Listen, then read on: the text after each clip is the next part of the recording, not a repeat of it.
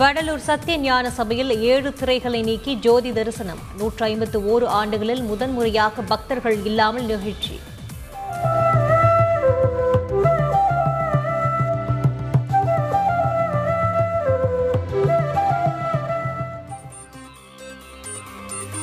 இந்தியாவில் முதலீடு செய்ய இதுவே சரியான தருணம். உலக பொருளாதார அமைப்பின் டாவோஸ் கருத்தரங்கள் பிரதமர் மோடி பேச்சு.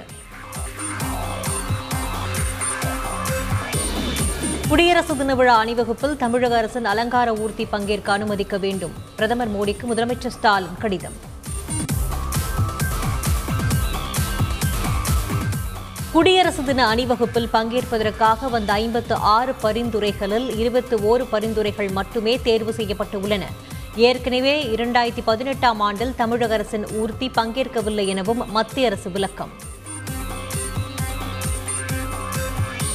சென்னை தாம்பரம் காஞ்சிபுரம் உள்ளிட்ட பதினோரு மாநகராட்சிகளின் மேயர் பதவி பெண்களுக்கு ஒதுக்கீடு தமிழக அரசு அரசாணை வெளியீடு. மனைவி ஐஸ்வர்யாவை பிரிந்தார் நடிகர் தனுஷ். பதினெட்டு ஆண்டுகால மன வாழ்க்கை முடிந்ததாக ட்விட்டரில் அறிவிப்பு. பொங்கல் விடுமுறை முடிந்து சென்னை திரும்பும் மக்கள் செங்கல்பட்டு அருகே கடுமையான வாகன நெரிசல் போக்குவரத்து பாதிப்பு. தமிழகத்தில் மேலும் இருபத்தி மூன்றாயிரத்து நானூற்று நாற்பத்தி மூன்று பேருக்கு கொரோனா பாதிப்பு. ஒரே நாளில் இருபது பேர் உயிரிழப்பு. பனிரெண்டு முதல் பதினான்கு வயது வரையிலான குழந்தைகளுக்கு மார்ச் மாதத்தில் இருந்து தடுப்பூசி. மத்திய அரசு முடிவு எடுத்துள்ளதாக தகவல்.